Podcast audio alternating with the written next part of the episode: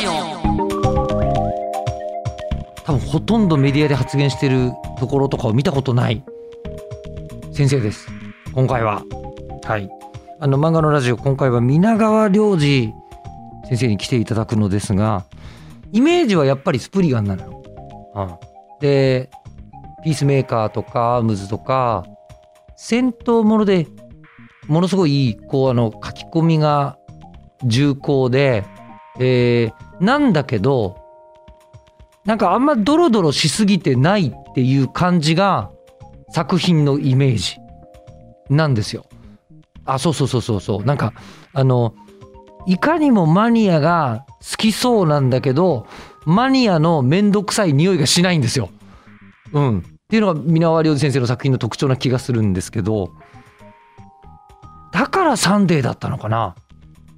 なんとなくこう雑誌によってキャラクターあるじゃないですか。これがもっとこうなんだろうねホビージャパンとかの漫画だったらこうはいかないような気がするんだけどそういう人たちも十二分に好きな重みがちゃんとあるけどドロドロしすぎてないという感じの作品なんですがだからこそ人物像が全然つかめないんですよ。皆川亮次先生一体どんな方なのかじゃあ直接聞いていただきましょうどうぞ今日いらっしゃる時にひょっとしたらえ重機を持ってくるんじゃないかと思ってたんですよ。そんな変なやついません。 止まっちゃうじゃないですか。でもあの先生の作品って、はいあの銃登場率は多分かなり高めの方のお一人だとは思いますが。そうなんですけど、そんな銃詳しくないんですよ。僕え、そうなんですかもうそこからしてちょっと意外。もう、なんかほら、本当のマニアから言わせて、あまあ言わ言うそうだね言うと、僕なんかもう本当もう、浅すぎちゃって、もう話にならんって言われるんで。実際にね、あの、こう、押井守監督のね、あの作品とか見てると、延々重機の話だけで十数分とか言ってでしるんょですよだから僕、そんなにあの深いとこまでわからないし、はいうんそもそもスプリガン書いてる時も、一応あの調べては書くことにはしてましたけど、はい。あの昔はだから、あのちょっと変なこと書いたら、あのこの銃はこんな音がしねえとか、あの あのこの薬器はこっちに飛ばないとか、はい。いあろーいろあのあのレターできましたよ。あの、おうんあの、いわゆるファンレターで来るものの中ファンレターで来るにんですよ、そんな細かい指摘そがうで、す。あの226って僕、帯内が使ってる銃なんですけど、帯内、あのはいはい226のはい薬器はこっちに飛びません とか、あと G3 の音はこんな音しませんとか、で待ってください、はいあの音って言ってもでも皆川先生はあくまでそうどんどどんどんって書いたら、僕、あの、はいでも、どんどんどんっていうのは、僕、ほら、あの、映画でレイダーズで、はいあのはいインディ・ジョーンズが、あ、じょ撃つ、おあの、その、銃の音がやたら大砲みたいな音したじゃないですか。はいああいうものを意識して書いてたんですよ。はいそしたら、あの、こんな音しねえとか言われて、でもどんどんどんって書いてあったとしてもそれはあくまでいわゆるオノマトペなわけですよね そうですよ。ですよねはい。なそこにあのなんて言うんだろうリアルと違いますって言われてもそもそもカタカナでドンってここに出ないじゃんっていそううなかなかそう漫画で難しいですよ ね。ですよねいやだからまあ、いろいろだからそういうこと言われたから、はい気をつけないとなとか思いつつ、はいでもやっぱり限界があるんで、はいうん、まあ一応僕、あの当時サバイバルゲームとかはやってたんで、はいはい一応それなりの銃のあれは知ってるけど、ただやっぱり本当に詳しい人からすると、はいもう全然もう、浅瀬浅瀬って言われちゃうんで、いやそうですよね、はいいはいやでも今もう一つ気づいたのが今日やっぱり出てくる作品がハードボイルドなものが多いわけです皆川先生エージェントとかはい殺し屋とか、うんそういう人ながんか続出するんであのなんかすごいこう怖い雰囲気の方いらっしゃるのかなと思ったんですけどえどちらかというと口数の多 いすいません。あのサービス精神の旺盛な先生でいらっしゃったんですねはじめましてよろしくお願いいたします。よろしくお願いします。はい。いやーいや、だから、あんまりだからイメージ壊すのはい良くないかなと思って、あんまり僕、そういう声出ないんですよ。あそうなんですだかって、やっぱり全然イメージ違うじゃんって言われちゃうんで。いやでも別にあのこうねあのー宮崎駿作品見て、はい。えっと宮崎駿さんがあんな美少女だと別に思うわけないわけですからいいんじゃないですかまあ、。そうですけど、 結構かけ離れてる んで、やっぱりそれそれこそ、やっぱやっぱみんなハードボイルドとかが好きだとか、あの、お前の漫画よく死ぬよな、みたいな感じはで。いあのだ別からもうデにデスなやつみたいな感じでみ別に見られてるんですけ皆ど、川先生はなんかあのフランス傭兵部隊の経験があるとかそういうことは全然やっ ぱりないわけです。全くもう本当貧弱な少年ですよあ、当時は、スプリが書いてる時もはう。今日もあのはい非常に穏やかなあのこう壮年の男性がいらっしゃってるっていう状態あそうですか。なんですけど、はい。えー、もう本当紺色のシャツでいらっしゃってるんですけど、こういうあの落ち着いた雰囲気がよく似合うあ、そうなんですか。感じの、ははいい、方がお越しになっていて、そんな中にすいません、僕もアナウンサーと言いつつ、こんなズルズルした格好の、え襟のないカットソーのおっちゃん、兄ちゃんがいて、すいません、はい本当いに。えいえ、とんでもないです。うんうんいや、ただ僕、本当に、まあ、漫画ほん、本当好きで、年間、今でも数百冊買ってるのですが、はい。はい、あの、すごいですね。あありがとうございます。漫画家さんに言っていただくのはとてもじゃないですけど、なんですけど、あの、で、割と僕、サンデーっ子だったんですよ。あ子供の頃から。はいあの、本当まあ、言ってしまうと僕、パトレイバーがあってオタクである自分に気づくっていうあ。え、パトレイバーでですか。の世代あで、うんな、な上に、はい。えーで、そうすると、やっぱり読みたくて、はい。こう、サンデー読んでると。で、もう、まあ、当然、当時の少年誌って、まあ、バラエティが胸だと思うんですよ。もう、ギャグもあれば、シリアスもあれば、で、えーまあ、ラブコメもあれば、みたいな中で、あの、皆川先生の作品だけ、海外から来た漫画みたいって思ってたんですよあ、。そうなんですか。はいあ。の、僕の中では、あの当時のサンデーって、はい。結構スポーツ漫画が全盛で、うんはいはいはいはい。なんか読みやすい漫画がいっぱいあった中で、うん。僕ここに乗っけていいのかなとか思ってたんですよ。え、え、だから、いそや、うなんまあです一か応でもほら、編集さんに、まはあいいきなりあの、デビューして、はい。で、僕もともとはそんなそのアクション漫画とか書くつもり全くなかっえ、アクション漫画書くつもりなかったんですた、かないいです。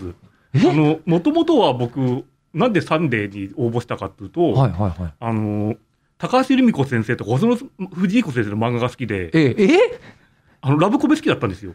え、え、ちょっと待ってください。ちょっと待ってください。え、あの、まあ、スプリガンも学校シーンとか、はい。ラブコメっちゃラブコメかもしれませんが、はい。えもともとはそういうのが好きで、ほんえ、書そこうなうんでとすしたら、はいい、きなり、あの、高瀬先生の脚本を渡されて、かはい。スプリガンの、はお前これ書けって言われたんですよ。い。いちょ、ちょちょっと待ってください。えっと、ちょっと整理しましょう、いろいろ。はいはいええ順番で、今のスプリガン誕生秘話がもうすでにすごそうなんですけど、あま、まず漫画家さんを、こう、目指されるところからなんですけど、はい。いそれはやっぱり子供の頃に漫画いっや、ぱい僕、読んでる漫画家なんかなれると思わなかったし、えそああれ絵は好きだったけどなれると思わなかいっやた、絵もそうそんな好きじゃないです。え僕、 あの、もともと映画は好きだし、あだったし、映画はけど好き、ははいいそれはすごい伝わってきますね。あの、もともとは僕、あの、ドカベンを読んで野球少年だったんですよ。ええあのそれってお子さんの頃そう、小学校生の時に、中ま学あ、生の時一応でも一応漫画、あ当時はまあアニアニメじゃなくて漫画と言っても言ってましたけど、はいはいでもやっぱりほら、世の中の子供たちが好きなものは大体見てましたよ。それこそだから、あの、仮面ライダーにしろ、はいはいはいウルトラマン、ウルトラ帰ってきてウルトラマンにしろ、はいそういうものは隔ててきてますけど、はいそんなだから自分がその職業に就くなんてことはまず考えてなかったし、どドカベンを見て野球ドカベンを見て野球少年になって、えで、その、スター・ウォーズを見て、ええ SF に目覚めちゃったんですえよ。はいめちゃくちゃ王道ですよねそうなんです、王道なんです。エンターテインメントのえ王道そうそうそう。だからもう、世の中の流れに思いっきり流されちゃってる人です。あの、はい漫画家さんってなんて言うんでしそょう、う、ね、変な人ばっかじゃないで すか。あの、あのなんつうのかな。こう言っちゃなんですけど、この連載でお話聞いてても、はいはいみんな自分は普通だと言い張る面白い人が多いなっていうふうには、そうなんです。僕ね、本当族ですよ。 ちょっと待ってください。今同じパターンが始まってる気がすえる。、そうなん ですかえあの、じゃあ、オーソドックス、ええっと、中学校は野球。そうです。ちょ野球やってたら、まあ、で、スター・ウォーズ。ズ見てやめました。え、誰、何を見スたタのいや、今日やめてあス。ターウォーズ見てやめそうて。。それでうんなんかやたらダース・ベイダーとかタイファイターいっぱい書いてある気がするんですよ、あの時って。あ、その時はもうイラストとして描いイてラストじゃないで。す。あの、多分、教科書に書いてましたね。あ、もう本当授業中もスタそーう、ウォーズ授の業こと中に、そう考そえちゃうってそうる。そう。もう頭の中スター・ウォーズ一色になっちゃったんですよ。はいはいはい。それで、なんか知んないけど書かずにいられなかったっていうか。ほう。あの教科書にやたらタイファイターとか、なんかその、そのダイダース・ベイターとかやたら書いてましたよね。ほう。でもその場合、スターウォーズって、まあ当たり前ですけど、実写であって、はい。当時はアニメもないわけじゃないですそう、か。だからそこの時に、映画に携わる仕事がしたいなと思ったんですよ。おーおーはいはいはい。で、当時、あの、お袋が結構入院気味ではい、ガチで、あのー、僕、しょっちゅう東京に行くことになってて、あの、お東京の、あの、病院に入院してたんで、で、大体あの、お袋のに、あの、入院、いあの、見舞い行くと、大体これで映画でも見てきなさいっつって、兄貴と一緒に映画見てたんですよ。はあはあはあはあ。それで結構映画が好きになって、はい。それでだから僕高校の時に、あの、じゃあ映画見たいから東京の学校行こうっつって、東京の学校行っちゃったんですよ。あそこで地元を離れまたあ、んで千すね葉県だったんですけど、はい、まあ、そんなに遠くは、はないけど。うん遠くはないです、あ一本なんで、えーあじゃあ、はいか通うのはご自宅から帰っそうてそうそうそう、はいはいうんはだい。親に無理をやって、私立の東京の学校に行って、はいはいそこで会ったのが神崎先生だったんですよ。 出た。いきなりなんですけど、はいはいあの、ウィキペディアにも載ってましたが、はい、で、えっと、神崎先生が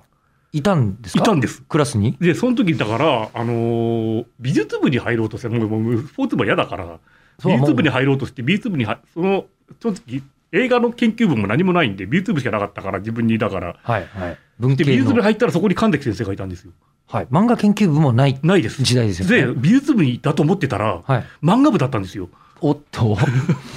美術部だと思ってたら漫画部だっそたう漫画しか入ってなかったんですよ、みんなして。はもう世代的にはただ漫画っていうのはもうエンターテインメントの王様みたいな状態ではありますよね。そうですねク。ラス中みんな漫画読んでるしっていいう。や、僕の当時はそう、そんなでもなかったから。えそうですか、うんえっとその頃一番人気があった漫画ってどのあたりですかねえっと、僕、わかんないですね。でも、僕の中では、高橋留美子先生に傾倒してたんで。あえっと高校の頃はもう高橋美子先生読んでらっしゃる。そうそうそうもはう、あはあはあ多分だから、いきなり美術部に入ったと思ったら漫画部に入れられて、なんか書けって言われたときに、ん一番最初に書いたのが、たす多分僕、ラムちゃんだと思います。あうるせえやつだ そうそう、書けって言われどて、んずば僕、書いたことないから、せはい書かなきゃいけないんだと思って、ええペン持って、えインク持って、え最初に書いたのが確かラムちゃんですよ。え、しかも美術部だったらなんとなくキャンバスの前でそう全然そんなのじゃないですよと思ったらみんなもう剣としと G ペンを持っていたみたいそうなですはい状態だったんですか、それで、その中で、はい、一番うまかったのは神崎先生だったんですよ。ああ、まあもう、レベルが違うっていうか、はいえ、何これ、プロじゃんとか思いになって見てたんで、はいはいはいはい。えっ、と、同学年だったんですか同学年だったんです。同学年。うんえー、じゃあ美術部で同学年であることに気づきたまたみまあいのな時って僕の学校、当時私服だったんですけど、はいはいはい。神崎先生だあ私服ででもみんなほらやっぱ私服だって言われてもうんみんな私服着ないじゃないですか学生服で着てるんですよみんなあの、制服が学校で指定してて着てこなくていいってそいうう。そうそう私服でもパターン OK ですよっつ、はいでもはいみんなほらやっぱり最初の時目立ちたくないからうんやっぱり学生服で行くじゃないですいやかでも神崎先生だけ私服で着てるんですよえ、初日からそうえ、すげえみたいなそれ、ちょっとわかります。僕も制服があるけど着てこなくていい学校だったんですけど、はい5月ぐらいまでに分かれるんだよね、制服派とそう私そう服そうそう派と。4月は大体制服ですよね、みんなね。そうですで、それがだんだんだんだん、こう、あの、みんなまあめんどくさいし、私服でいいや、みたいにそうなんですなってきて、うんクラスの3分の2ぐらいが私服みたいなところで落ち着くんですけど、そうあ初のっ端から私初服です日はいないですね。はいええ、確かに、ジーパンジージャンですよいきなりす、げえみたいなもういきなり、もうアーティストがそこしかもに、漫画がうまいっつう。もうアーティストがそこにいる感じですよそうでね。す。はあ、で、そこに、うんえっと、で皆川先生、いて、いてだから僕、なんかすげえ場違いのとこ来ちゃったなとか思ってて、はいなんかすげえのがいるって思ってて、その美術部自体は漫画描いてる人相当な人数いたんですかいいや、そうでもなかったです一ね。学年どれくらいやったんですかね、多分にあの時3年生しかいなかったのかな。だかおうら2年生当時いなかったから、い3年生の人たちが、なんかやったらどう、漫画を描いてて喜んでたってぐらいのレベルのもんですよ。はいだから、そんなすごいわけでもなく、その中で本当にプロが一人入って入ってきちゃって、まあ、神崎先生まださすがにデビューはされてないそうです、でも公認の時にデビューしちゃいましたね。公認チャンピオンで。高2でデビューそうはあ、うんもうリアルバクマンみたいな話にそうですだからなってますねんかもうレベルが違すぎちゃって、はいはいだからへえ僕なんかもうあの遠いほ遠い人だったんですよ最初だから一番初めはもう皆川先生的には、うんもうなんですかね「えースター・ウォーズ」大好きで、うんイラストは描いちゃって、うんで高城美子先生大好きだから、うん絵描きたくて美術部入ったらほら漫画部もう漫画描けって言われてラムちゃん描いてるラムちゃん書いてましたでもそしたらもうプロに手に届きそうな人がいるっていうそうそうそう目の前に本当のプロがいたっていうわあこれはもうとんでもない僕ここもうすごい人がここにいてとてもじゃないけどもう天井人にしか見えませんね見えてなかったんではあ、でそのどうなんですかそう天才がいるとなるともう話しかけられないのか、当時は1年の時話しかけなかったかなでえ2年になってええ、あのちょうど同じクラスになったのかなあなるほど1年じゃ違うクラスだそうけど違みたいなうクラスだったはんでいすよはいはいで、2年になって、あのー同じクラスになって、その時にたまたま僕のおと友達と、僕結構あの、メカ描くの好きで、はいバイクとか車描くの好きで、はいはいはいでその俺の友人も結構バイクとかメカとか描くの好きで、俺の理想の車とか理想のバイクとか描いた時期があって、それ見た時に神崎先生が、え、お前うまいなって言われたんですよ。うんそれがもうはファーストコンタクトぐらいなんですそうです。あそうなんうだ、ん。ほううんはあそれであのー俺初めて褒められたんですよね。あんまり人生褒められること、褒められることがなかったんですけど、神崎先生以外も含めてってことですそかうです。普通に過ごしてきてたっていう。そうはいはあはあはあで、なんか、えお前みたいなすごいやつに褒められちゃっていいんですか、俺みたいな感じだったまんあ、ですけそうど思いますよね。そうですよね。 そううんはあで、なんか、あの、すごい褒められたから、すごい、あれは嬉しかったですよね。もう今でも覚えてるぐらい覚えてですまもすんね、高え校生おの前時うまいなって言われたんですよ。ううんんあで、その瞬間に、えプロにうまいって言われちゃったとか思いながら。おうんお、そうですよそね。う、うん。えーで、その段階では、はい。まだ皆川先生は漫画は書いてないんですかそうですね。もう、ほとんどやんやってないですスよ。トーリーにだなからるような僕もんじゃほなといん。どだからもう高校時代ってはい。あの結構すごく自由な学校ではい。あの途中で抜け出して映画ばっか見に行ったんですよあ、それはいや、そうだったんですけど、そうそういう状態 だったんです。なんか結構何にも咎められなかったんでああ、でもちょっとわかる。なんかはい僕、うん多分学校の雰囲気に似てる気がする。僕もそういう感じ。はい今はねものすごくそうですよねねあの進学校になっちゃいましたあ、やっぱりそうなあんだ。のものすごく頭良くなっちゃったんではあはあはあ僕の時はバカでしたああ、まあでも結局自由にやった学校が最終的に今も伸びてる感じですからね。そうですね厳しくやってたいやだからあんまり自由。由すぎちゃって、ええみんなバカになってきたから学校側が考えたと思うんですよそうかな。 これはやばいって私服もやめたんですそこであ、私服やめて、むしろ制服になったんです私服やめて普通の制服になったあ、そんなことあるのパターンいや逆もはうあるねんだ。バカしかいなかったんで本当にはああの今思うとでもしかも私服だと、そう学校抜け出してそう、あの、映画とか見に行きやすいですよね。いや、本当そうなんですよ。だから、あまあ、言ってしまったらポロの映画ですら見れる状態だったんで。ああ、はいまだ18歳っていうのね、そうそう、ねねも確うい認とくらかで。もごまかせたんでえ。じゃあはい結構行ってたんですかもう。たまに。たまに。うんその頃抜け出して見に行ってた。はあもうだから、作品っ大ていうと体当時って、あはの、名画座っていうのがありまして、はいあはいの、だから500円で3本立てみたいなのがあったんですよ。い。だかもう、だから1日いましたよね、だから。らレンで、あの時はほら、入れ替えとかないんで、そう、レンタずルビデオーのっと椅子前に座って、ずーっと同じ映画見てましたね。あで、あ。自分の好きな映画とか、本当気に入った映画とかになると、もうなんか1日見てましたよ、ずっと。それこそスター・ウォーズとかなスタまあ、スター・ウォーズは当時やってなくて、まだやっ当てない時のあの日本語吹き替え版でスター・ウォーズね、1回だけ高校時代でやったんですよ。ほうほうほうう。ん、その時ずーっと見てましたね。ほう、朝でかも、あらの晩時まで。はねまだあのロードショーみたいなものだったら高かったんですよ。1000円ぐらいしたんで。だから、ちょっとね、さすがにいっぱい見れなかったんですけど、あの、ほらやっぱ、かあその何、その劇場落ち、劇場落ちしたものが結構安く見れたんで、はい。 500はい円で3本立てみたいローな。ドショー公開とは別のやつですよね。そうそうそう別のやつで、うんあーそういうのをね、すごく見てましたね。その頃だと、なんだろう。でもちょうどあの時、スター・ウォーズ帝国の逆襲やってたかな。あ帝の国の高逆校襲1年生の時、高帝国の逆襲だったような気がする。はいはいはい。えうー、それこそ将来のお仕事につながる感じだと、でもアニメ映画とかもそんなないですもんね。アニメはね、はアニメはね、当時ガンダムはい。中学時代にやってて、はいはいはい。 3年生で、あの時ちょうどあの、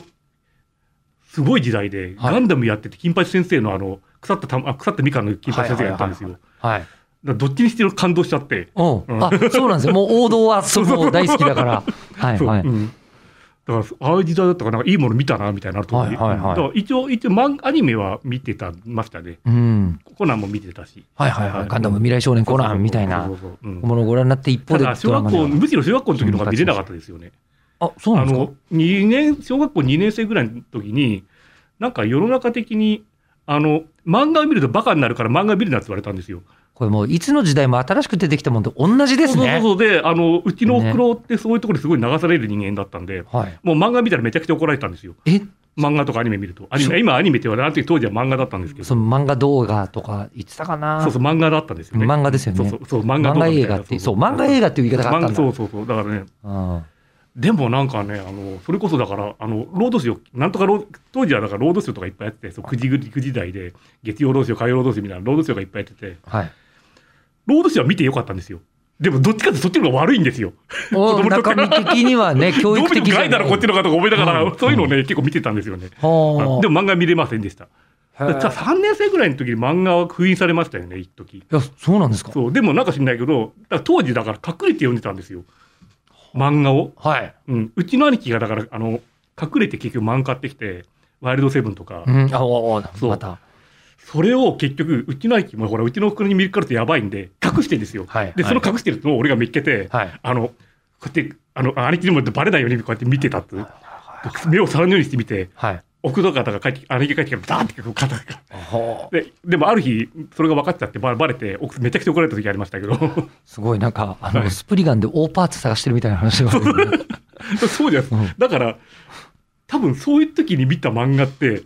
めちゃくちゃ集中力高いんですよ。 ああ、禁じられたからこそそうの。そうそう、禁じられたからこそめちゃくちゃな集中力を発揮しながら見てたと思うんですよ。はいはいはいはい。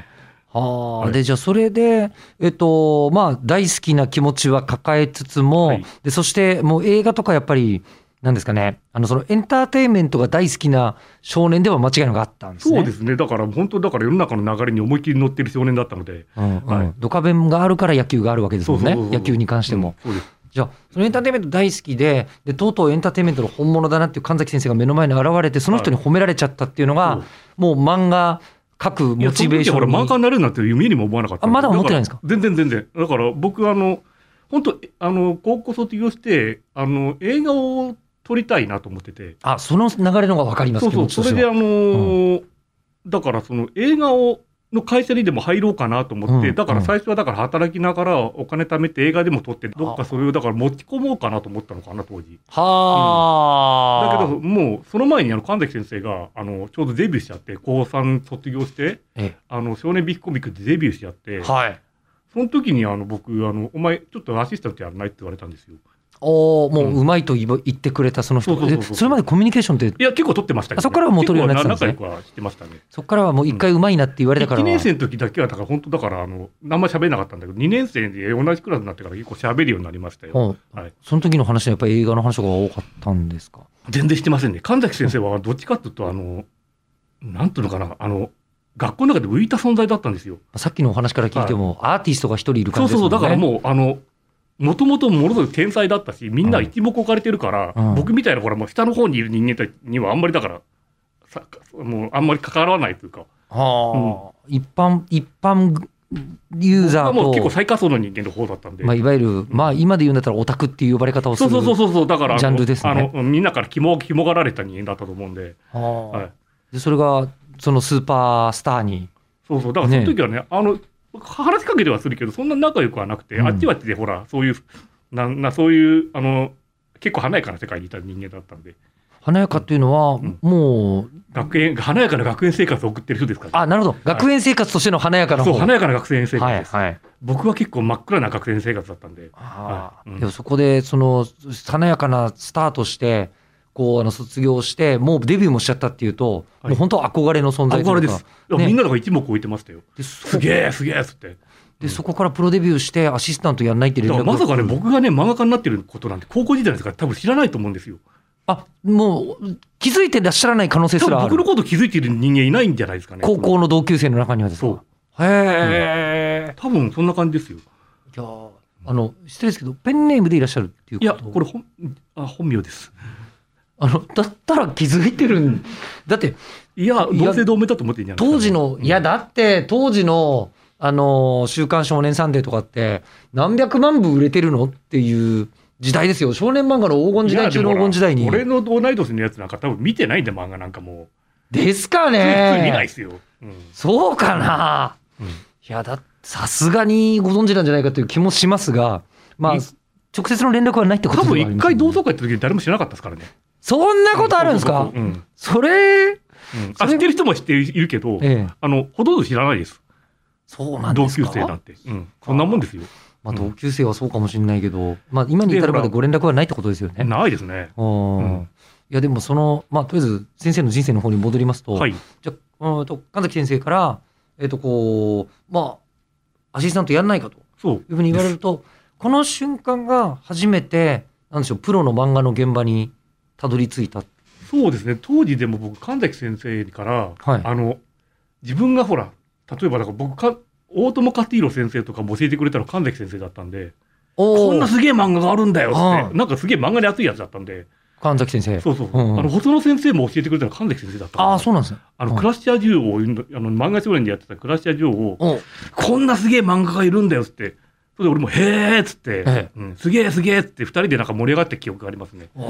お大友カティーロとかも。はいはいはいはいはい、うんあでそれ見てすごいと思いそうでそれを共有し多分きゅそのだから多分アシスタントに呼ばれたんじゃないかなと思ったんですよね。うんはい。で、うんアシスタントっていうのは、今まで、あの、他の方についたこともないわけですよね。ないですそもそも絵を描いたことがないんで。ままだ漫画研究会というか、あの、美術部の状態そのうです。ままは。い、で、たまになんか描かされましたけど、はい。あの、イラストみたいなのを。はい。あ、でも一回、一本だけね、あのね、あの、1年生の時に、そう、あの、書いた漫画があるんですよ。はい。確かでもあれもだって神崎君褒めてたな。ああ、そうなんですか。うん。あら。うんえ、どんな内容で、どんなタあイトルのね、だったかんです高橋留美子先生みたいな漫 画です。はい。まあ、影響を受けてますもんね。はい。 でも、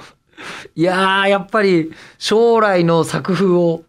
考えると、だから、色で混じっちゃったんですよ。いろいろと。例えば、高橋先生のそのニュアンスとか、細野先生のこのペン、僕のペンタッチは基本的に細野先生のペンタッチの真似なんですけど、あー、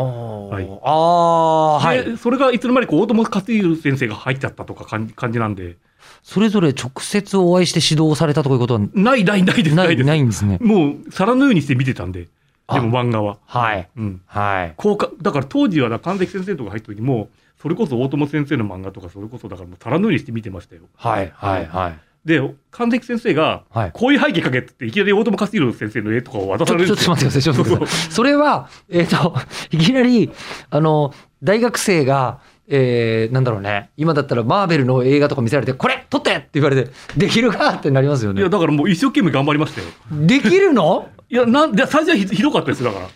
でもそういうものを多めに見てくれてた神崎先生のこう懐の深さも、ちょっと俺は、ちょっとありがたいなと思いましたけど い、や、でも、み、みの、目の前にいきなり大友先生みたいな背景書いてって言われいてやも。神崎先生のところに来てる人たちでも、めちゃくちゃうまいアシスタントの人がいたんで、はい。そういうのを見ながら、あこうやればいいのかとか、はい。そうだからそういうのちょっといろいろ、そうそれこそあの時中原雄生とかいたな、あの時おー、はい。アシスタントで。はい。で、やっぱり神崎先生の方が、当時、当時、延べ俊夫先生っていうのがあの漫画家がいて、はい。そこでみんなアシスタントやったらしいんで、それこそ浦沢直樹先生もそうだけど、あ、そうなんですかそうあの中原優とかも、はい。で、その、延べプロの、あの、そのアシスタント連中がたまに神崎君のところ手伝いに来てたんですよ。へえ。で、そこの中に入ると、もうその延べプロの方々というのは、まあ、セミプロというか、もう間違いなもくうププロロです。。もうデビューしてるし。あ、デビューしてる人もいっぱで、い。それもほら、はいあの神崎先生がもう冷剤持っちゃったもんだから、はい。俺も負けねえぞって言いながら神崎先生の背景とか書いてたんですよ。うんうんうん。え、その時やっぱり感化されて、皆川先生もご自分で漫画、あ漫な画家にななないる。ないないです。僕、だから、なれるなんていうの、本当そんなないだからなかあった手伝ってるんだけどないんですね。ないですねプロの現場で手伝っあてだからも僕、だから当時、はいあの、その人たちが結局いなくなって、はい。ゼノンのとか、あとその後の神崎先生の漫画って、ほとんど僕自分で、僕一人で背景書いたんですよ。え うん、それって、めちゃくちゃ大変じゃないですか。大変でした。ですよね。はいうんえもうだってほとんど寝られないような生活じゃないですか、えー神崎正臣先生はあのゼノンシリーズとかの神崎正臣先生ですか同じクラスにプロが2人いるってすごくないねえでもあれにあるんだよなあの私も高校の同級生で1人あの今こうあのオタクな企業のねアニメゲーム漫画系の企業のあの、法務弁護士とかをやってるやつがいるんですけど、そいつ、中学高校の頃にお互い天地無用両王記とかのビデオとか貸し借りしてて、 ええそれがお互い今こんな仕事してるんだみたいなことになったりするんですけど、さすがに皆川先生、気づいてないですか同級生の方。いやー同窓会では噂になってるけどご本人の耳にはまあなんか入れるのも恥ずかしいし言っちゃってね今更先生っていうのもなんか違うしっていう感情きっと終わりなんでしょうね。でまあ同級生にスターがいると人生は変わるのねという、うん、なんか面白みを大変感じましたが同時にただその面白みに感じるのはあの面白みと同時に感じるのは皆川先生の受け入れ力の高さ世の中の人生目標をはっきり持てみたいなこと言う人多いですけど本当はそっちじゃないんじゃないだろうかっていう気が若干してこなくもないですけどね、うん、そういえばスプリガンもそうじゃないスプリガンも「おみない言うて世界を何とかする」とかじゃなくて来た依頼に応えてるだけだよねうんいやなんか戦うことの本当の意味をみたいなことを若干考えたかもしれません、さあそれでは次回は6月の12日日曜日え午後6時更新予定でございますお楽しみに